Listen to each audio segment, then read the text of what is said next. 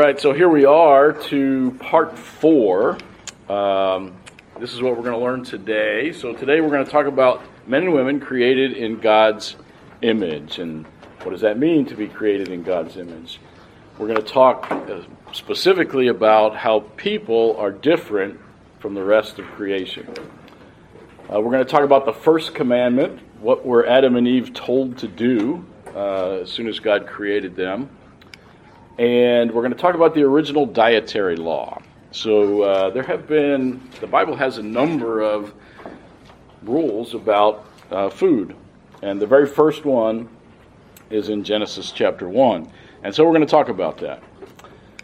Uh, but first, let's take a review of what we did last week. So uh, we talked, uh, going back to the first week, about worldviews and what, what is a worldview and the kind of questions that everybody's worldview has. So everybody has a worldview, and everybody's worldview answers these questions in some way. Who am I? The nature of mankind. Where do I come from? The origins. Who is in charge? The rulemaker or sovereign. How should I live my life? What, what are the rules of morality and ethics? And what happens when I die? The future and eschatology. So today, when we talk about the creation of man, we're really going to look at this question, the, the real answer to this question who am I? Uh, and where do I come from? And also, all along in Genesis 1, we've been talking about who's in charge. We see very clearly who's in charge. Who is it that's making everything? Uh, and who has the authority to make rules? Uh, but today, who am I? We're going to answer that, that question. The, the true answer to that question who am I? What's the nature of mankind? And so um, at the beginning of last class, we I, I, brought this this quote from John Calvin. And so John Calvin wrote an excellent commentary on the book of Genesis. At the very beginning of it, he says, Since the infinite wisdom of God is displayed in the admirable structures of the heaven and earth, it is absolutely impossible to unfold the history of the creation of the world in terms equal to its dignity. For while the measure of our capacity is too contracted, too to comprehend things of such magnitude, our tongue is equally incapable of giving a full and substantial account of them. And so we talked about the magnificence of God's creation last week, but we certainly can't do it justice. There's no way to do it justice. Uh, so we talked about the things that were created each day last week. And so, just as a refresher, in the first day, God created time and space, and thousands of years later, we figured out, hey, these time and space things seems to be related uh, when we look at uh, the theory, special theory of relativity, and matter and light um, are, are or energy are related as well. So time, space, matter, and energy created in the first day, and those turn out to be interrelated. That uh, energy can be made from matter, matter can be made from energy. Uh, but the total of energy and, and matter can't be created or destroyed. It was all created at the beginning time, space, matter, and light or energy on day one. Uh, we talked about the fact that on the second day, God made the atmosphere, and He made it just right, just perfect for mankind to live. Uh, the right amount of nitrogen, the right amount of oxygen, just enough oxygen for us to breathe, but not so much oxygen that the entire atmosphere catches on fire the first time there's a spark. Um, just enough carbon dioxide for all the plants, but not so much carbon dioxide that it poisons us, for example. The third day, the dry land appears. So originally, it was a uh, the earth was all covered with water. Then the dry land appears on day three. Uh, where this earth is still covered with a lot of water. About 70% of the surface is water, 30% land, and the oceans are deeper than the mountains are high. You could sink Mount Everest into the Marianas Trench and still have 6,500 feet of water on top of it. Uh, if you flattened out the uh, or smoothed out the earth into a perfect sphere, there would be an ocean two miles deep covering the entire thing. Uh, that's how much water there is around. Also, on day three, the plants appeared. So God's gradually building up uh, the earth so that it's it's suitable for mankind to live. And so, dry land and then plants on day three. God also made the um, the hydrographic cycle, the water cycle, uh, such that we never run out of water. Water evaporates out of the oceans, goes up into the clouds, comes back down as rain, runs off the land into the ocean over and over and over again, and we can never run out of fresh water. Uh, and God did that. Uh, on the fourth day, he makes the sun, moon, and stars. He makes the sun and moon as the special lights uh, to rule the day and to rule the night, and then he makes the stars also. And he made them just perfect. The sun is the right temperature, it's the right distance from the earth. If the earth was 5% closer, the oceans would boil. Uh, if it was 5% further away, the oceans would freeze. Uh, and so we wouldn't be able to live. But he put it just in the right place that scientists actually call the Goldilocks zone. Uh, its technical name is the habitable zone, but you'll see actually, even in, in uh, technical papers, sometimes you'll see this phrase Goldilocks zone. Uh, just the right place. And God did that too. Uh, the fourth day, uh, also, he makes the stars, he makes the moon in just the right place so it makes the tides just right so that uh, it mixes up the oceans and oxygenates the, the ocean water so fish can breathe. Um, then on the fifth day, he makes sea creatures. So once he's got everything set up so that sea creatures can live, he makes sea creatures and puts them in the ocean. Uh, he also makes flying creatures on the fifth day, now that there's an atmosphere there. On the sixth day, then, he makes all the land animals land animals that will eventually be domesticated animals for man, and all different kinds of animals. And all along the way, he makes a tremendous variety of all these things. He doesn't just make one or two kinds of flowers, he makes thousands of kinds of flowers. He doesn't make one or two kinds of butterflies, he makes thousands of kinds of butterflies. Uh, and on and on and on like that, displaying his creativity, showing his glory. That's what creation is all about, is showing forth the glory of God. Uh, so that's what we learned last time, and that sets us up for today, which is the pinnacle of God's creation, which is mankind. And so that's what we're going to focus on today. And so, towards the end of Genesis chapter 1, uh, the last few verses, it goes like this Then God said, Let us make man in our image, according to our likeness, and let them rule over the fish of the sea, and over the birds of the sky, and over the cattle, and over all the earth and over every creeping thing that creeps on the earth. God created man in his own image. In the image of God, he created him. Male and female, he created them. God blessed them, and God said to them, Be fruitful and multiply, and fill the earth, and subdue it, and rule over the fish of the sea, and over the birds of the sky, and over every living thing that moves on the earth. Then God said, Behold, I have given you every plant yielding seed that is on the surface of all the earth, and every tree which has fruit yielding seed. It shall be food for you.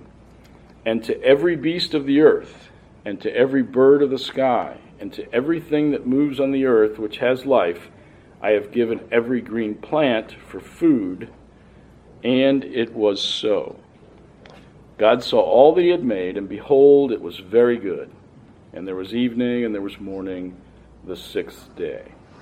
So that's the creation of mankind, the very end of God's creative work. And so, Bible says that uh, on the sixth day, what we just read. So, if you have your Bible, make sure you have it open there to Genesis one. We'll be referring back to it, along with other uh, scriptures as well. So, He makes the first man. Adam and the first woman, Eve. And we're going to see in Genesis chapter 2 a little bit more detail of how he did that. But uh, this far, we want to just talk about the fact that he made man, Adam and Eve, and he made us in his image. So he had built up and built up and built up the earth.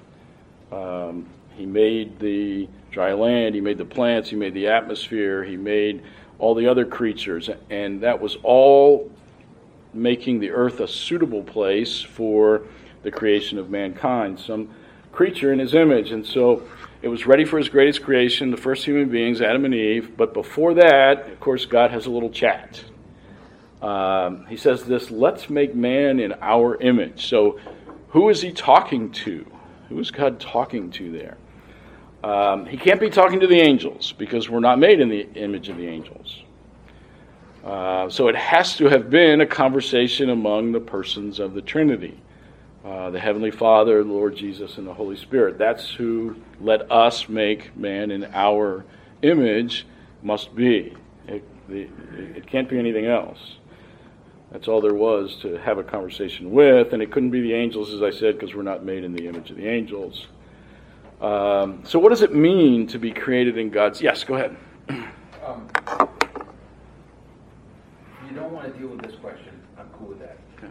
I've always wondered when the angels were created, since you brought it up. Good question. So, um, the Bible does not tell us when the angels were made. So, um, that leads to a lot of speculation. Um, when were the angels made? Um, so, there, there's an interesting. John Calvin has, an, has a pretty interesting section in the Institutes on it. Um, it's uh, book one, chapter 14. Uh, he's got a discussion of when the angels were made and how they were made and when did Satan fall and how did he fall. And there's, quite frankly, very little in the scripture that describes that. And, and uh, at the end of that section, Calvin, I'm paraphrasing, he says essentially, if God didn't tell us, then we don't need to know. That's, that's, what, that's Calvin's conclusion at the end of that section. I always thought that was funny. That, uh, but there's some, there's some wisdom in that um, that uh, can you think of some dangers that might be uh, that might come out of us knowing more about angels than God has revealed? Uh, there's a danger. What, what, what happened over and over again when when people encountered angels in the scriptures? What did they do? What was their first inclination? To fall down and worship them. And so there's a danger there I, I, believe that if we if we knew a lot more about these angels and these you know these special messengers of God, ministers of God, um, we would be even more tempted to to worship them. And so, um, in God's grace, He has not He's revealed whatever we need to know about angels, but not more, because it's probably not good for us to know more about angels. That, that's that's my conclusion. And, and so it's a long answer to your question that I, I think we don't know exactly when the angels were created. Go ahead. How about I give them a short answer? Since time and space started on day zero, right. one, and we know that they're created, and Satan appeared on day six after-ish, then we'll say somewhere between zero and six. Yeah, so I, I, I, agree. Somewhere between zero and six is the is the answer. More specific than that, I don't know. Uh, but yes, I think I think we can conclude that somewhere between in the beginning and when Satan was tempting Eve. Obviously, the angels were created somewhere in there because there's an angel that has fallen by day uh, by the time um, Adam and Eve are falling. Yes kind of a, a minor clarification that came up in my mind. Uh, is it assumed that uh, when God created creatures, He populated the whole earth? You know, Adam and Eve are one one place. Right. Mm-hmm. Uh, and is that assumed that the whole world was populated with these, or so? Is left kind of a question mark? Yeah. So there's no specifics on what the population size of the any of the animals or the the fish were, but uh, but the the description seems to me that it's not just a couple. It's not just one place. Right. It's not just one place. Right. Yeah, I believe, but but there's there is not a specific uh, description in the Bible. So it, it's it's we'll talk about this actually next week. That when you get to Genesis chapter two, so and this is a common way the Bible does things, is you get a very broad description of things in Genesis 1, it's a very broad description of creation. And then there's a much more specific description of Adam and Eve, exactly how Adam was created out of the dust of the ground. God breathed into him, then he took a rib out of Adam and made Eve.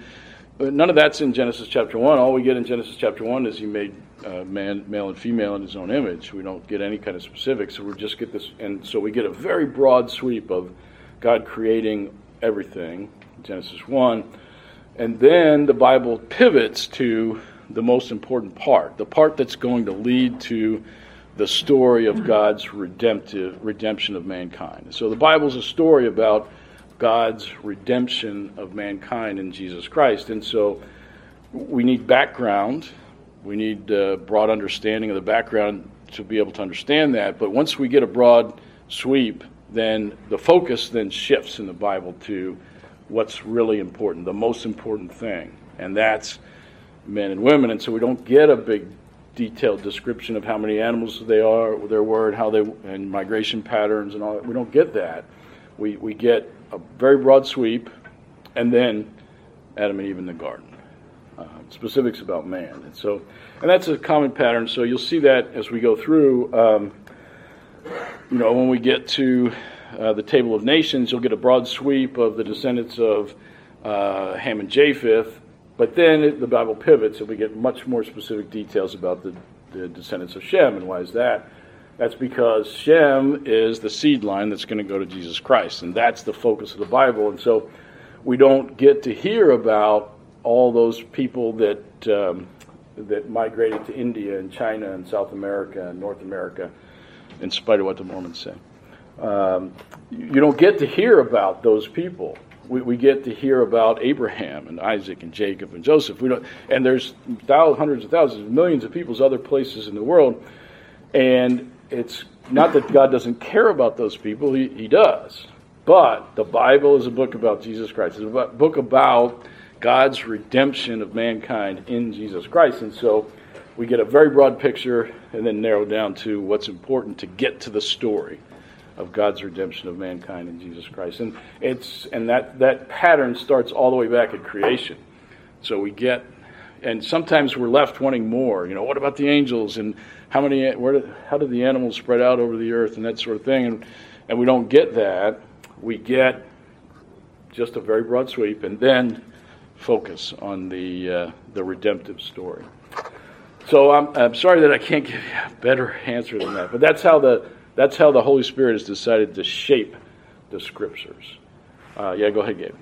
So just to add to the uncertainty, um, you noted, I think it was last week, um, that the world that was is not the world that is.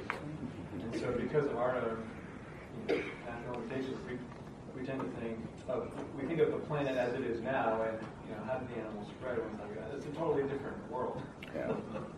so yeah, there, there, of course, there are a lot of secular theories about Pangea, that there was only one continent at the beginning, and that very well could be true. And if it was, then there was only one continent for the animals to spread out on, uh, not bunches of continents separated by oceans. Yeah, yeah. So, uh, so it is. So it is true that the angels are spirits; they're ministering spirits. They can manifest, um, and did manifest as what looked like people to the pe- to the people they were interacting with. So they came and ate a meal with Abraham, for example. Two angels and a theophany. Um, came and ate around the fire with, uh, and then went to Lot's house and you know pulled him in and all kinds of stuff. Those were angels doing that kind of stuff, and so they were they were manifesting in time, space, matter, and energy, uh, and so they're able to do that somehow. But they are spirits.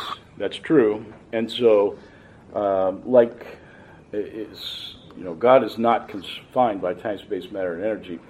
And his messengers are, there's no reason to, to believe for certain that his messengers are completely con- confined in time, space, matter, energy like we are. Uh, but they are not God. They're not uncreated. They're not self existent like God is.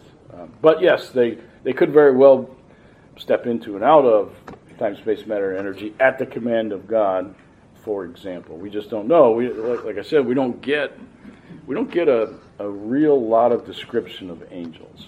There are some passages about angels, but we don't get a real real uh, detailed description. Yeah. So that's another point, another great point uh, um, that um, you know the world. So we see this tremendous, beautiful world and it's a shadow of what it was. It's cursed. It's fallen. You know, the, the ground is cursed. Everything is cursed. Everything is um, is less than it was before the curse, and less than it will be in the new heavens and the new earth. And so you have John in the revelation of Jesus Christ trying to explain what he sees. You know, his streets made of gold and all this kind of description. He's trying to describe in human language kind of the undescribable, indescribable uh, nature of heaven. Uh, Paul's flat out told he's not even allowed to, to try to describe what it looks like uh, in heaven. Um, and so, yes, there's there's this sense we have of the wonder of God's creation, and that's true. But just imagine what it looked like before the fall. Uh, yeah, another good point. Okay, uh, let's move along. Um, and so the Westminster Confession talks about the image of God and I'll just read this out. After God had made all other creatures, he created man, male and female, with reasonable and immortal souls, endued with knowledge, righteousness, and true holiness after his own image, having the law of God written in their hearts and power to fulfill it, and yet under possibility of transgressing, being left to the liberty of their own will, which was subject unto change. Besides this law written in their hearts, they received a command not to eat of the tree of the knowledge of good and evil, which while they kept, they were happy in their communion with God and had dominion over the creatures. That's the Westminster Confession, so a whole bunch of um, godly men got together for three years and came up with a confession of faith. Um, and this is what they say about the image of God. So, um, if you uh, are interested, there you can. There's good online resources. You can look at that Westminster Confession of Faith, and they spent three years putting down scripture references for every word essentially that they put into that confession of faith, and they've got probably 15 scripture references just for that paragraph uh, right there.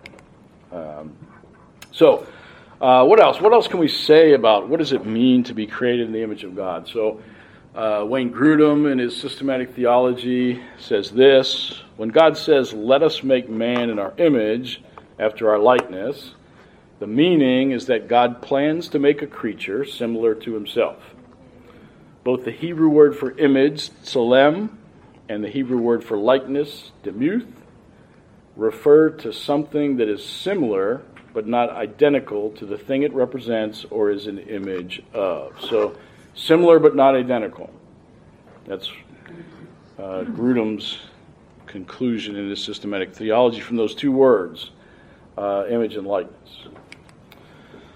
So, indeed, we are similar, but not identical to God. So, we're similar in that we share God's communicable attributes. So, the things that God can communicate to us or, or, or give to us are things like reason, love, will, discernment, morality, and language. In those ways, we are similar to God. We are not identical, however, because we are created beings and we could never share what are known as God's incommunicable attributes such as his omnipotence, his omniscience, his omnipresence, and his self existence. God is the only self existent being. Every other being, everything else is contingent on God, created by God. So in the beginning, before time, space, matter, and energy, there was God, and God alone. He is self existent. Everything else is dependent on God.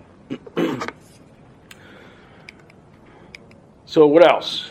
um, this image of God. So, the image of God, in Latin, you may hear it, imago Dei. Uh, that phrase means image of God. Imago, image, Dei, God, image of God. Uh, it refers to the immaterial part of humanity. God is spirit, and so the image of God that we have, the ways that we're similar to God, have to be immaterial things. Um, and so, but the, however, those things set us apart from other things in creation, like animals.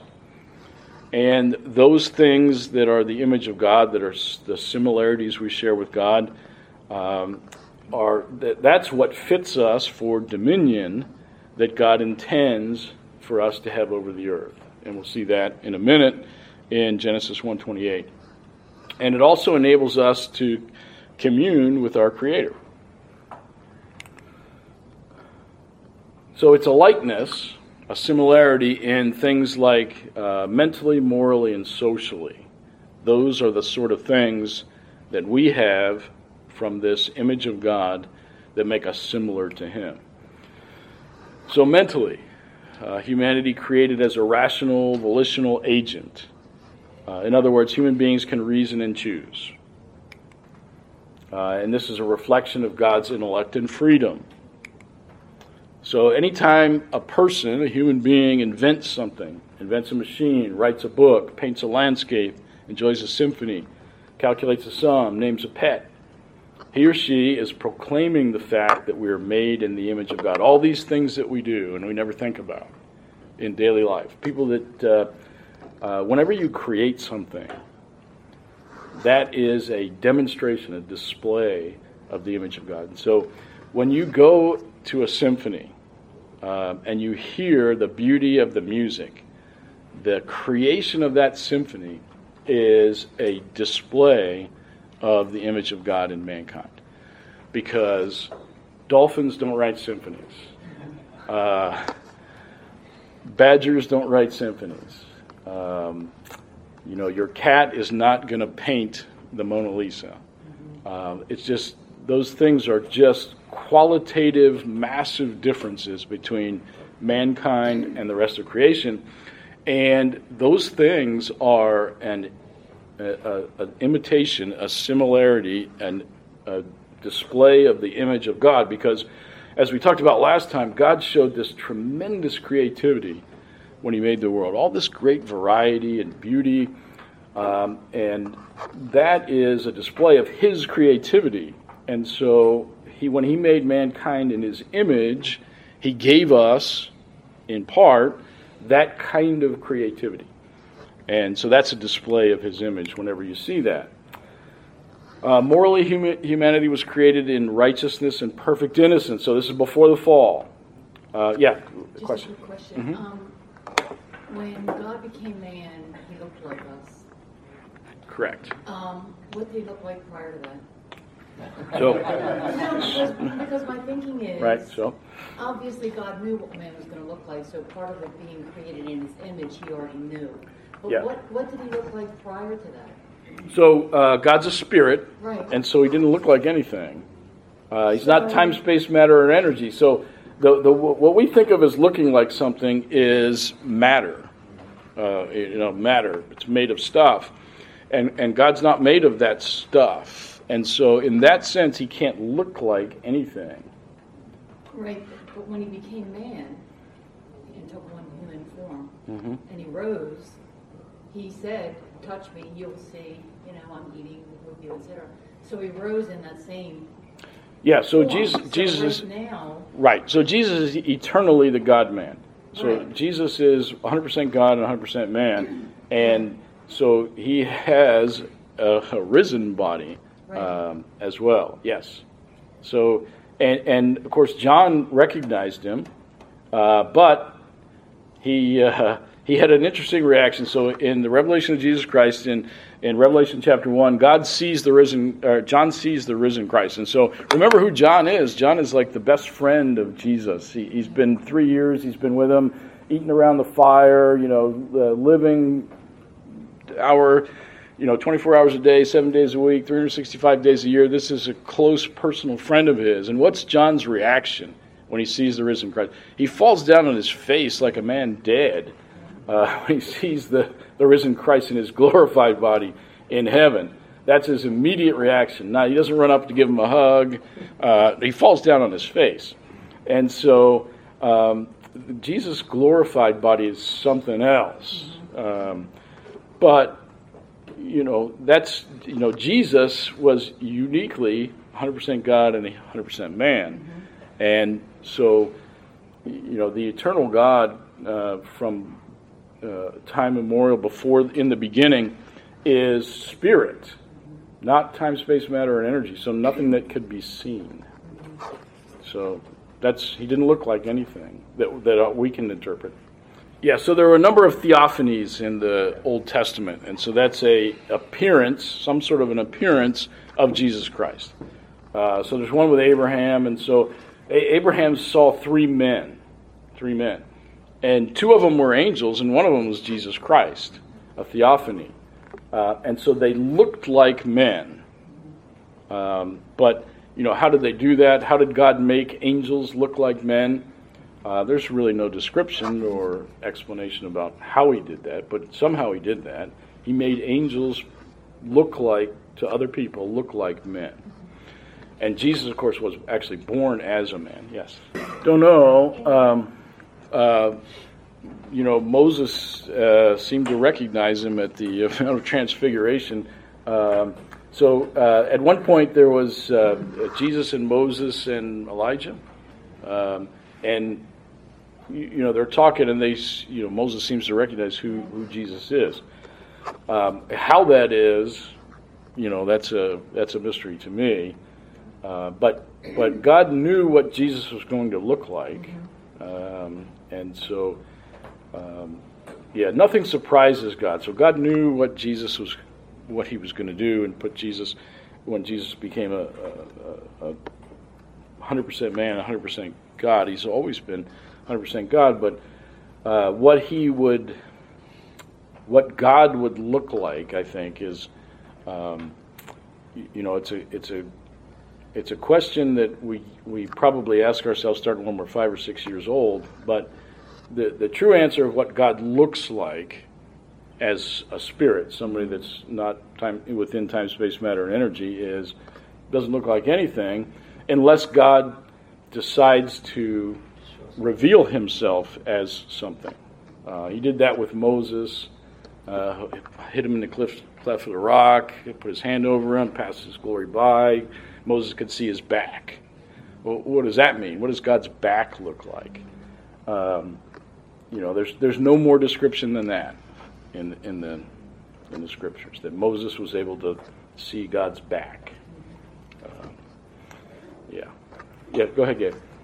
Uh, so just because I see um, or read people explaining an aspect of the image of God in man as pertaining to our physical body, so you the point previous slide that it pertains to our immaterial body. And the explanation is, well, Scripture says God has eyes. His eyes are on the righteous. He has hands. He has strong right arm. Yep. Uh, apparently, we left him with a strong right one. uh, you know, things like that. Yeah. Um, so, what? How, how do you explain that? So that's the uh, anthropomorphizing of God. And so uh, God is described in Scripture in human terms. And that's called anthropomorphizing. It's, it's putting God in terms that we can best understand, uh, using eyes and hands and feet and things like that that He doesn't physically have. Um, to, to make the point of the things, to make a point about things that He does. Um, so the scripture does that, describes um, God in anthropomorphical terms um, continuously uh, in a number of places. But, but that doesn't mean God is a physical body. No. Yeah. Okay, so the, the next thing is morally. Created in righteousness, perfect innocence, and a reflection of God's holiness. Remember in Genesis 1:31, after this, he sees um, all that he has made, including mankind, and called it very good. So, very good for uh, a perfect God. Um, and so, Adam and Eve were created in righteousness and innocence. So, we also we also have a conscience, a moral compass, uh, which is a vestige of this original state. Whenever someone writes a law, recoils from evil, praises good behavior, feels guilty, uh, he or she is confirming the fact that we are made in God's image. So every day we have these unmistakable confirmations of the image of God in man. Uh, every time we see one of these things, every time we see evil and recoil from it, every time we see something good and praise it, uh, every time we feel guilty when we did something wrong, this is an unmistakable demonstration of God's image in us. So, socially, humanity was created for fellowship. Uh, this reflects God's triune nature and his love. Uh, in Eden, humanity's primary relationship was with God, and God made the first woman because it's not good for the man to be alone. So, the, part of the image of God is this idea of social fellowship. Uh, every time someone gets married, or makes a friend, or hugs a child, or attends church, he or she is demonstrating the fact that we are made in the likeness of God in this area of social, this social area, this this um, needing to have um, fellowship with others, uh, striving to have fellowship with others. Part of being made in God's image is that Adam had the capacity to make free choices. Um, they were given a righteous nature. Adam and Eve made an evil choice to rebel against the Creator. And then, since then, of course, everything's different. They marred the image of God within themselves and passed that damaged likeness on to all their descendants. Uh, we read about that in Romans 5. And so we still have the image of God, but that image is forever uh, marred by the fall. Yes? I know it's a lot of questions, I'm sorry. No, no. It's this is a this is a very important area to get to get right. Go ahead. So in Colossians, it refers to Jesus as the image of the invisible God. hmm And I, and even in the last conversation, I had always thought of that in terms of like God, the sort of the manifestation. We see God as it would look like Jesus. But right here, does that in, in Colossians is that also referring to the idea that he's the unmarred image of God? Essentially, So yeah, so yeah, there's a, there's a very interesting uh, in Romans, of course. Uh, Paul goes into this in great detail that uh, you have the the first Adam, and so we have this the image of God passed to us in the first Adam that is marred, fallen, the sin nature, um, and then we have the image passed to us from the second Adam, from Christ, in regeneration. So, in redemption, when we're redeemed, when we're regenerated by the Holy Spirit, redeemed uh, by the blood of Christ, justified before a holy God, then we have a new image. We're a new creation, the Bible tells us. A new creation, created in Christ Jesus. Now, the tricky part comes with the fact that uh, then Romans 7 comes along, and, and Paul laments the fact that he, he's still got the sin nature in him. So we have this new, new nature, we're a new creation in Christ, and yet we still sin. Um, and so we're becoming conformed to the likeness of Christ. And when we are with Christ in heaven, we're um, in his glory. There's, there's no sin, no guilt, no shame. All that's done away with. Um, but in the meantime, so from the time you're born to the time you die, you have a sin nature. From the time you're born again to the time you go to heaven, you have a new nature. You are a new creature created in Christ Jesus. But we still struggle with sin. Um, and so this is kind of um, one of the, the primary lessons of the doctrine of original sin. This idea that we get our fallen, broken, uh, marred image from Adam, but we get a new image from Christ. And then the mystery comes, at least to me, in that when this new image comes, then there's a process of sanctification for as long as you live. So the thief on the cross had like a, a two hour process of sanctification. Uh, there was a couple hours between his conversion and his death. Uh, my grandmother just died a couple years ago. She was 104. Uh, she she came to Christ at the age of 13, and so 91 years was her process of sanctification. Uh, she she walked uh, as a follower of Christ for 91 years. Um, so each one of us has a different amount of time where we're we're walking in this life with still a um, still subject to uh, the old man that that brought sin, that brought the, the, the, the descendant of Adam, such that we still sin. Uh, but from the point of uh, justification, from the point of salvation, we have a new nature. Uh, yeah. And it, the Bible describes it as a war sometimes. Yeah. Uh, talking about sin, and, and you had mentioned that we were created with a conscience. Yep. And I, I love where you're going with all these things because it's like, oh wait, I got a different thought about that, or that's challenging my idea about that I kind of assumed or carried with me. One of the assumed ideas that I've carried with me for a while is that our conscience came to us at the fall when Adam and Eve ate from the tree of the knowledge of good and evil. Um, can you help me understand where you support the idea that we're created with a conscience? Yeah, so um, we're cre- we were created with righteous nature because uh, in Genesis 1:31 we we see that everything that God had made is very good, and that includes mankind. So we we were created with a righteous nature um, and innocence. Now, a conscience, I would say, is kind of the leftover remnant of the of the marred righteous nature. So, That's the, that's the way I would put it. It's kind of a leftover remnant of that. And our consciences, of course, are not perfect. Um, people are able to trick their conscience or fool their conscience or sear their conscience, the Bible describes. Um, and so uh, the, the conscience is a, a gift of God. It's uh, by God's grace we have a conscience that, that makes us feel bad if we did something wrong.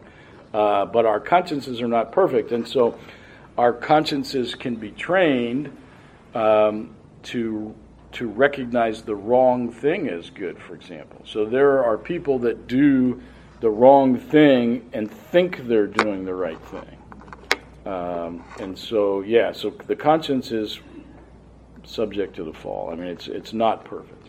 Yeah. I was going to say, when Eve, when Eve sinned, when even Adam ate the apple, fruit, um, and then their eyes were open, and they knew they were naked, and they were ashamed, and they Right. was that just they had the conscience, they knew, you know, to keep away from the fruit, but then because they had sinned against God, that they, I mean, Yeah, we'll talk about that.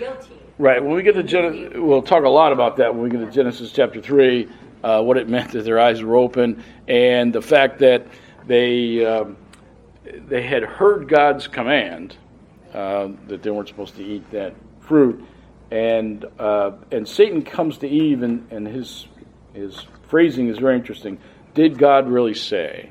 So his idea was to cast doubt on what God said, and then uh, and then Eve comes, you know, he's playing on Eve's um, um, desires, her, her, you know, lust of the eyes, lust of the flesh, uh, pride of life. All three are right there. We'll talk about those when we get to Genesis chapter three. That that uh, Eve walks through the steps of of, of sin. Um, you know, she's Satan puts it out there for her um, and she she goes for it. And so she disobeys. Um, so yeah, w- w- there's we, we don't have time to do it now, but we're going to go through it when we, when we get to Genesis chapter three. We'll go through all the steps that happened there um, and how it is that that Eve ended up disobeying God. Um, but at, at this point, yes, she, so she had this ability to uh, to make free choices. Adam and Eve had ability to make these choices. Um, now, was, was God surprised that Adam and Eve made the wrong choice? No, he was not surprised. Uh, we'll talk about that as well.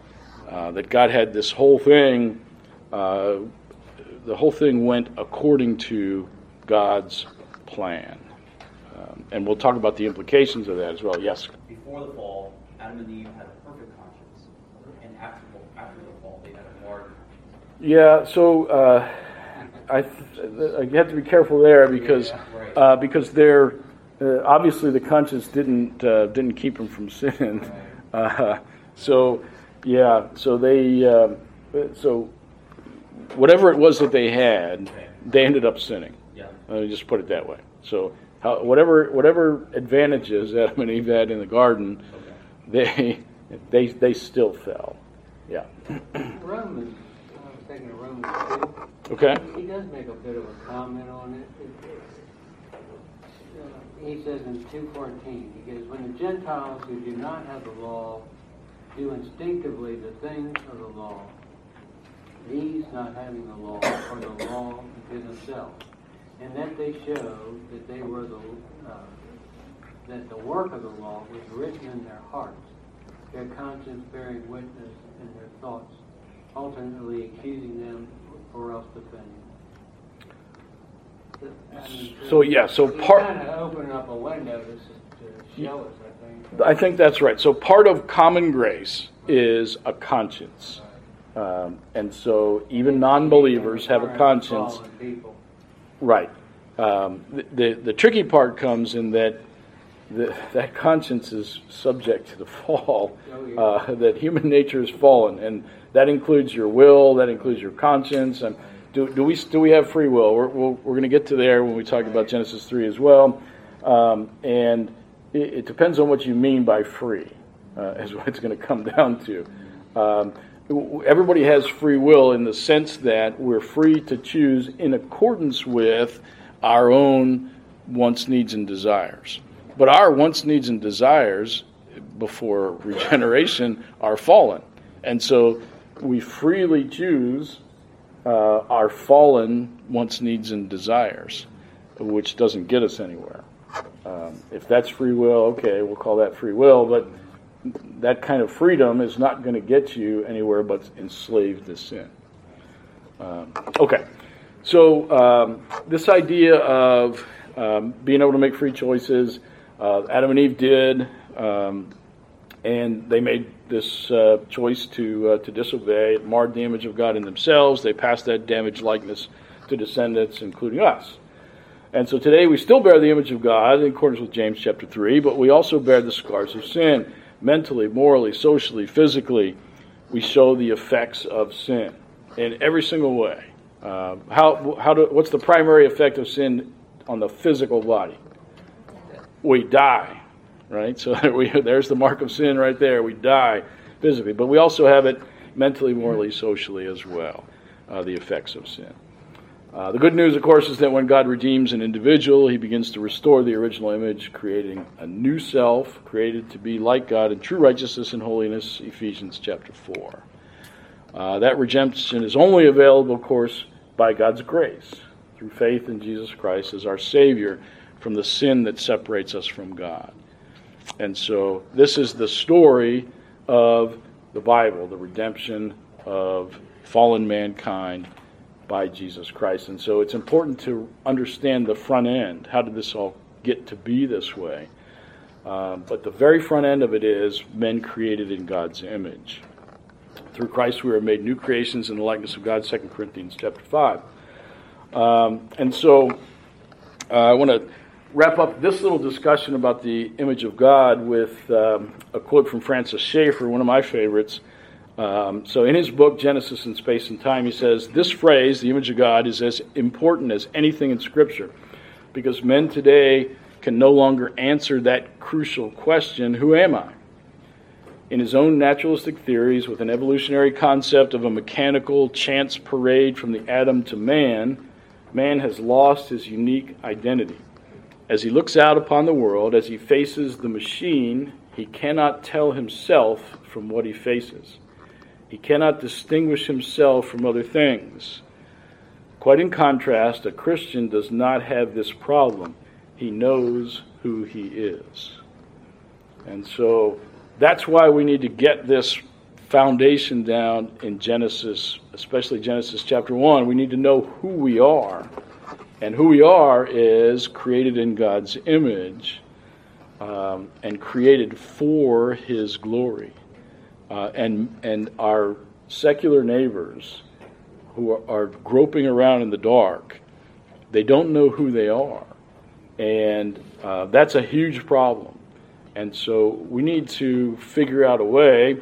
Uh, often, if you're going to give somebody the gospel and they don't understand this, they don't understand who they are as created in God's image, then the gospel then doesn't make sense. Uh, who is this God? Who am I? Why do I? What's what do I need a Savior? Um, and why this Jesus? And so, this is often a place where you need to start. Um, and so, um, we don't have time. Uh, maybe someday I'll tell a story about um, about this guy that uh, that I've been talking to, and, and Robbie's been talking to also, um, trying to get him to understand who he is uh, he's a, he's a man. He's a.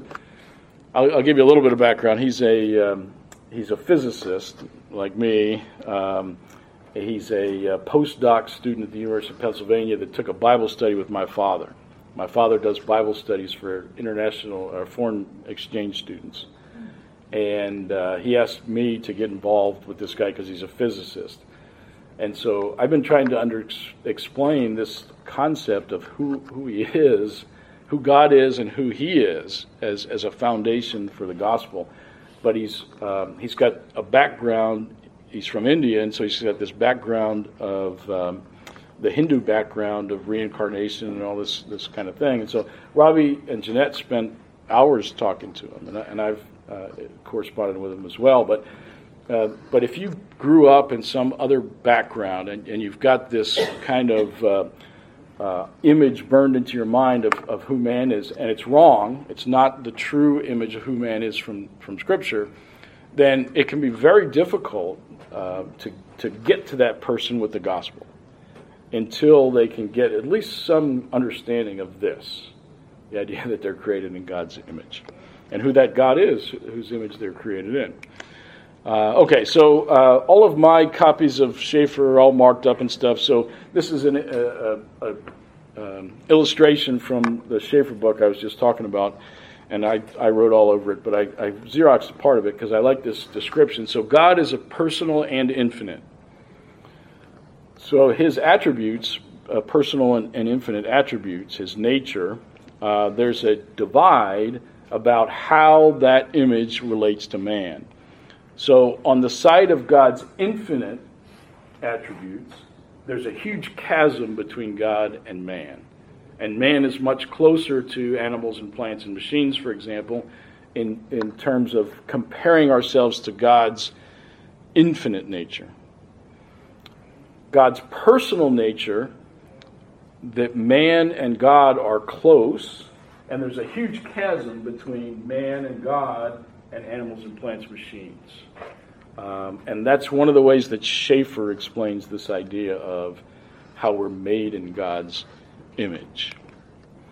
So, yeah, go ahead. Is that, sure. Over or communicable versus incommunicable? Yes, yeah, yeah, yeah. That's that's another way of saying that same sort of thing. Uh, is God has these infinite traits, in, they're incommunicable to us. We're not infinite.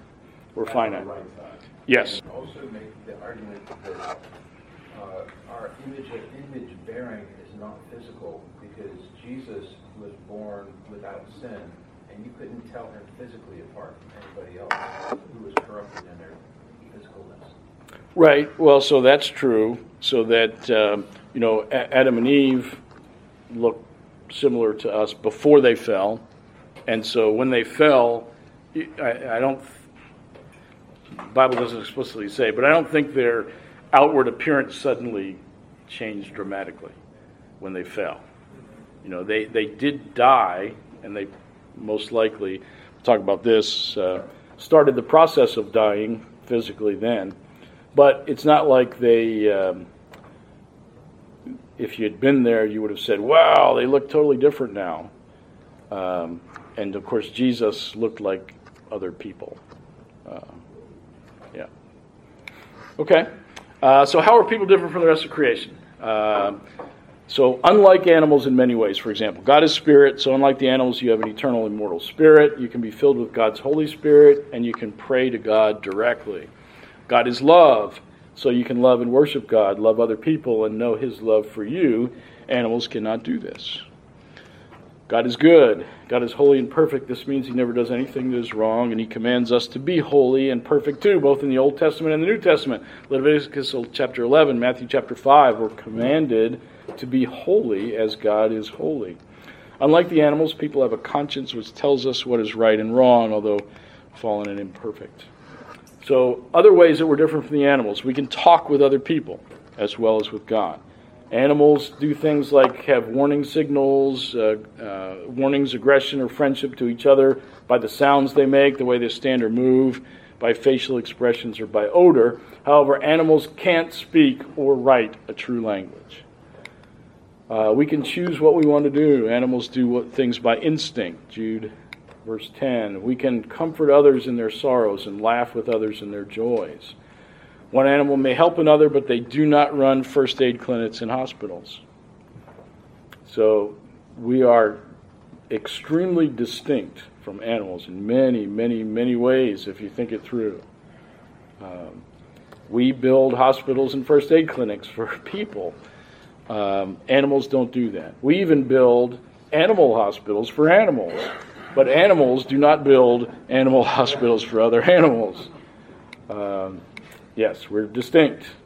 We can cook our meals using fire or electricity. Animals are afraid of fire. We can cultivate the fields, planting and reaping crops.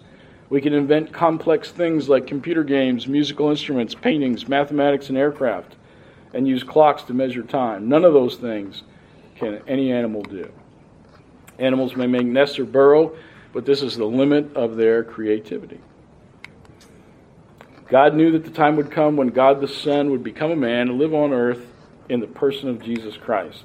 He gave the first man, Adam, the sort of body in which the Lord Jesus Christ would one day appear. So that's we we talked around that a little bit uh, earlier, and people asked some questions about it. But yes, God knew that Jesus was going to become a man, um, and so He made uh, He made the body of man, knowing that He was going to that Jesus was going to be one of those men. Uh, so the first command, we've got two more things to do, uh, and then we'll finish and have some time for questions. So, what, what did God tell Adam and Eve to do once He created them? He gave them a command before the fall.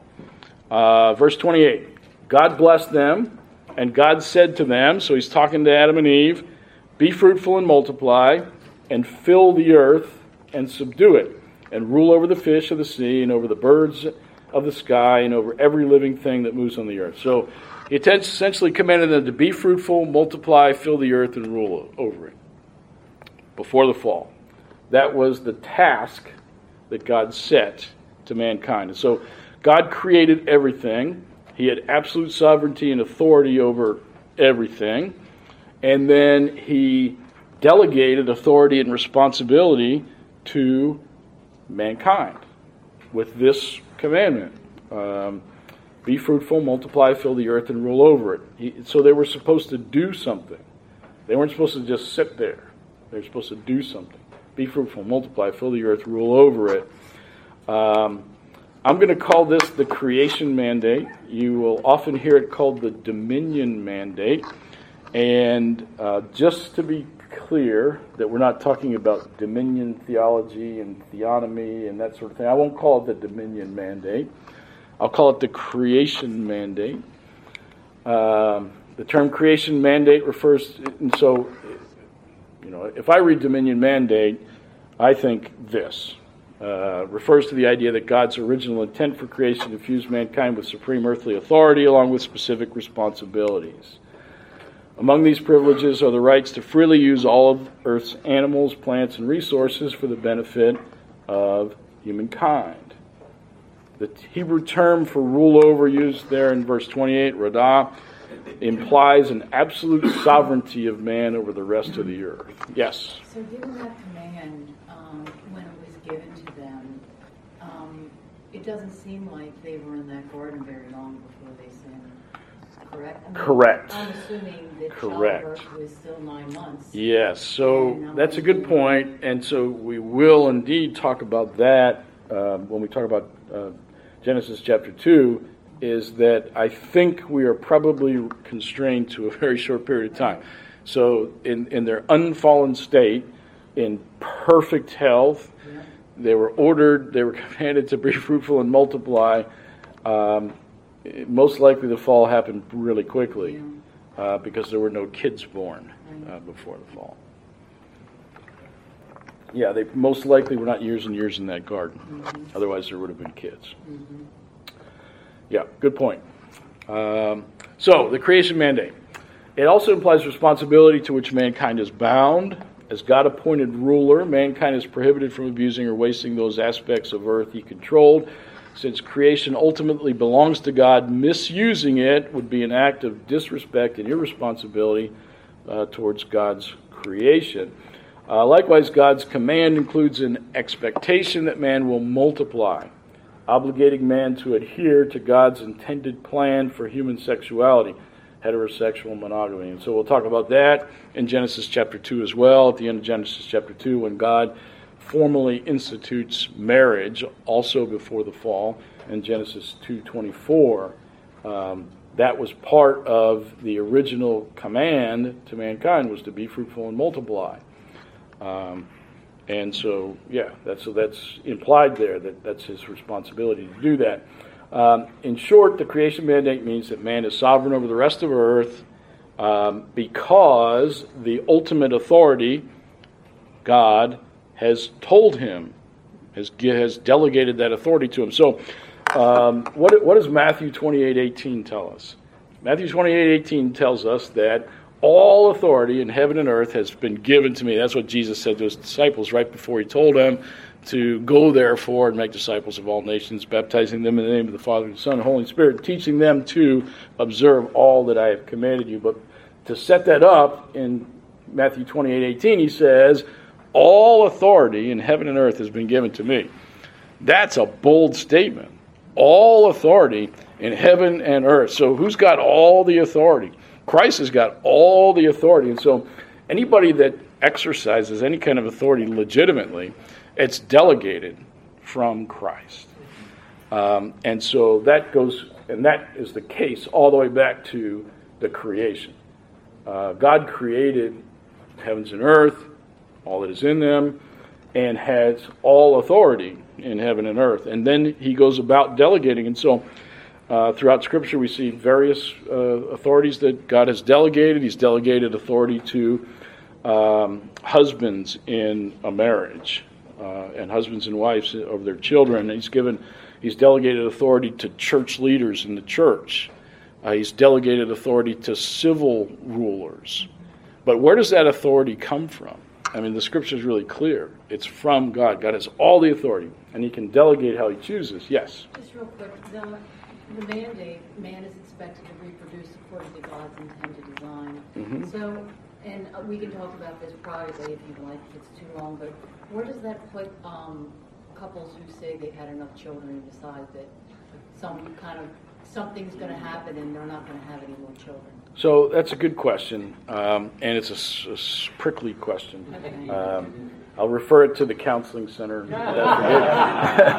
so, uh, no, really, that's a important um, uh, struggle, an important issue for a couple to um, to work out with the Lord, mm-hmm. uh, because you know there are there are so many different circumstances in this fallen world. People that can't have children. Mm-hmm. Uh, we have adoption. Uh, we have foster families. Uh, we've got uh, people with a lot of children, people with only a few children.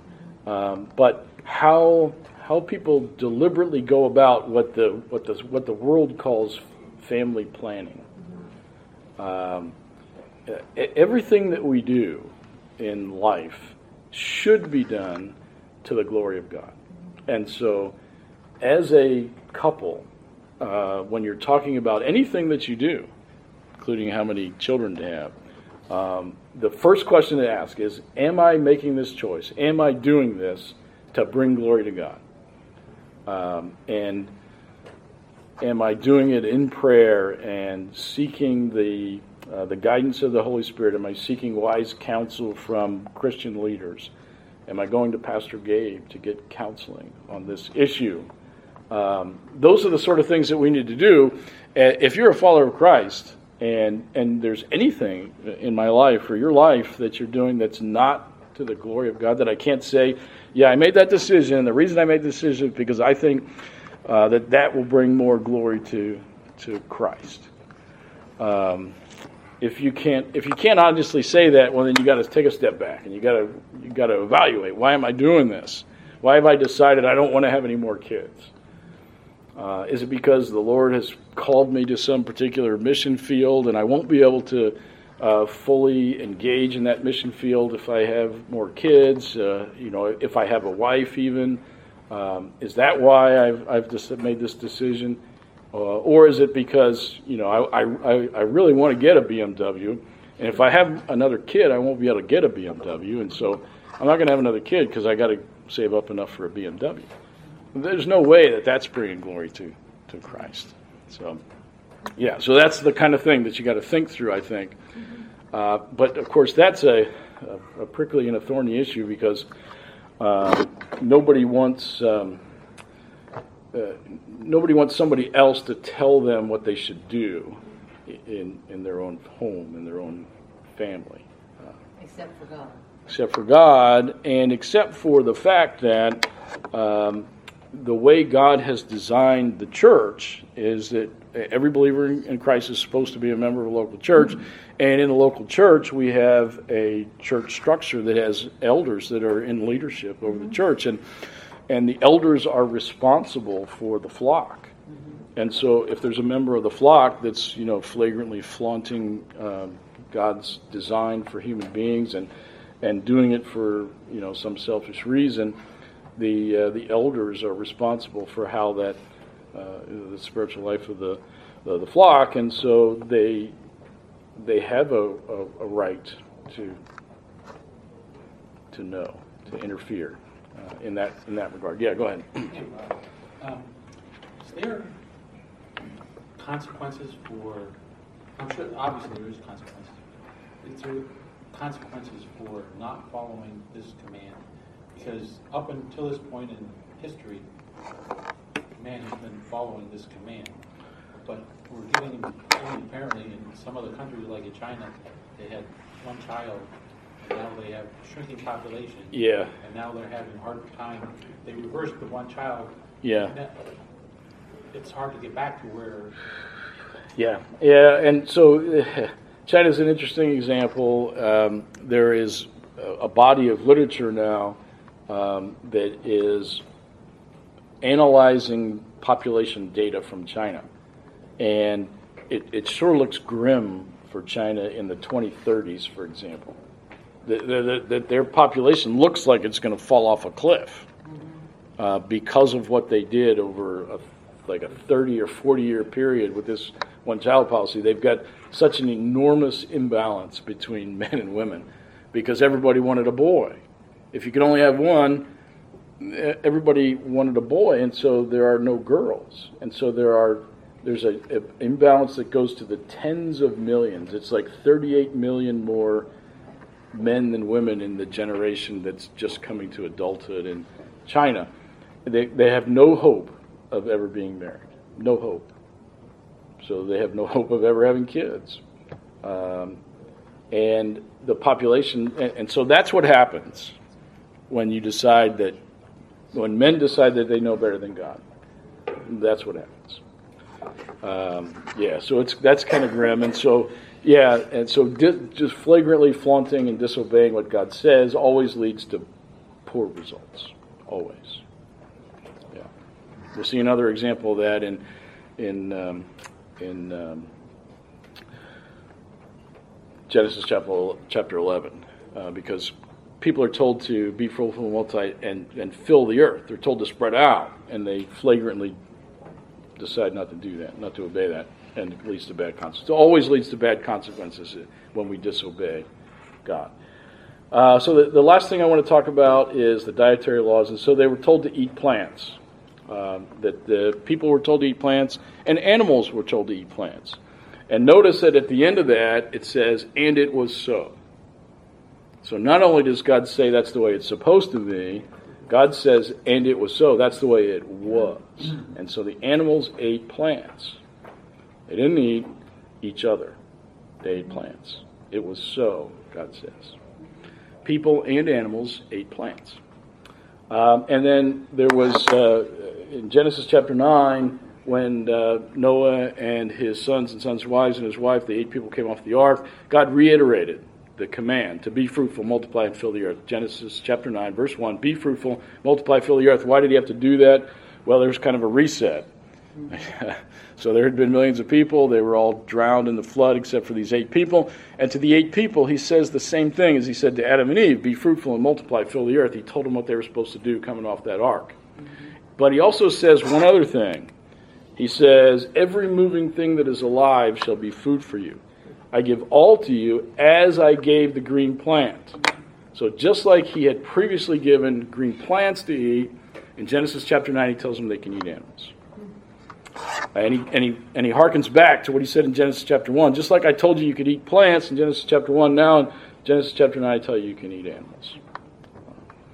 Okay, so that's the lesson for today, and we've run out of time. So let me, uh, uh, so we'll be moving on to the Garden of Eden uh, next week. Let me uh, close this with prayer.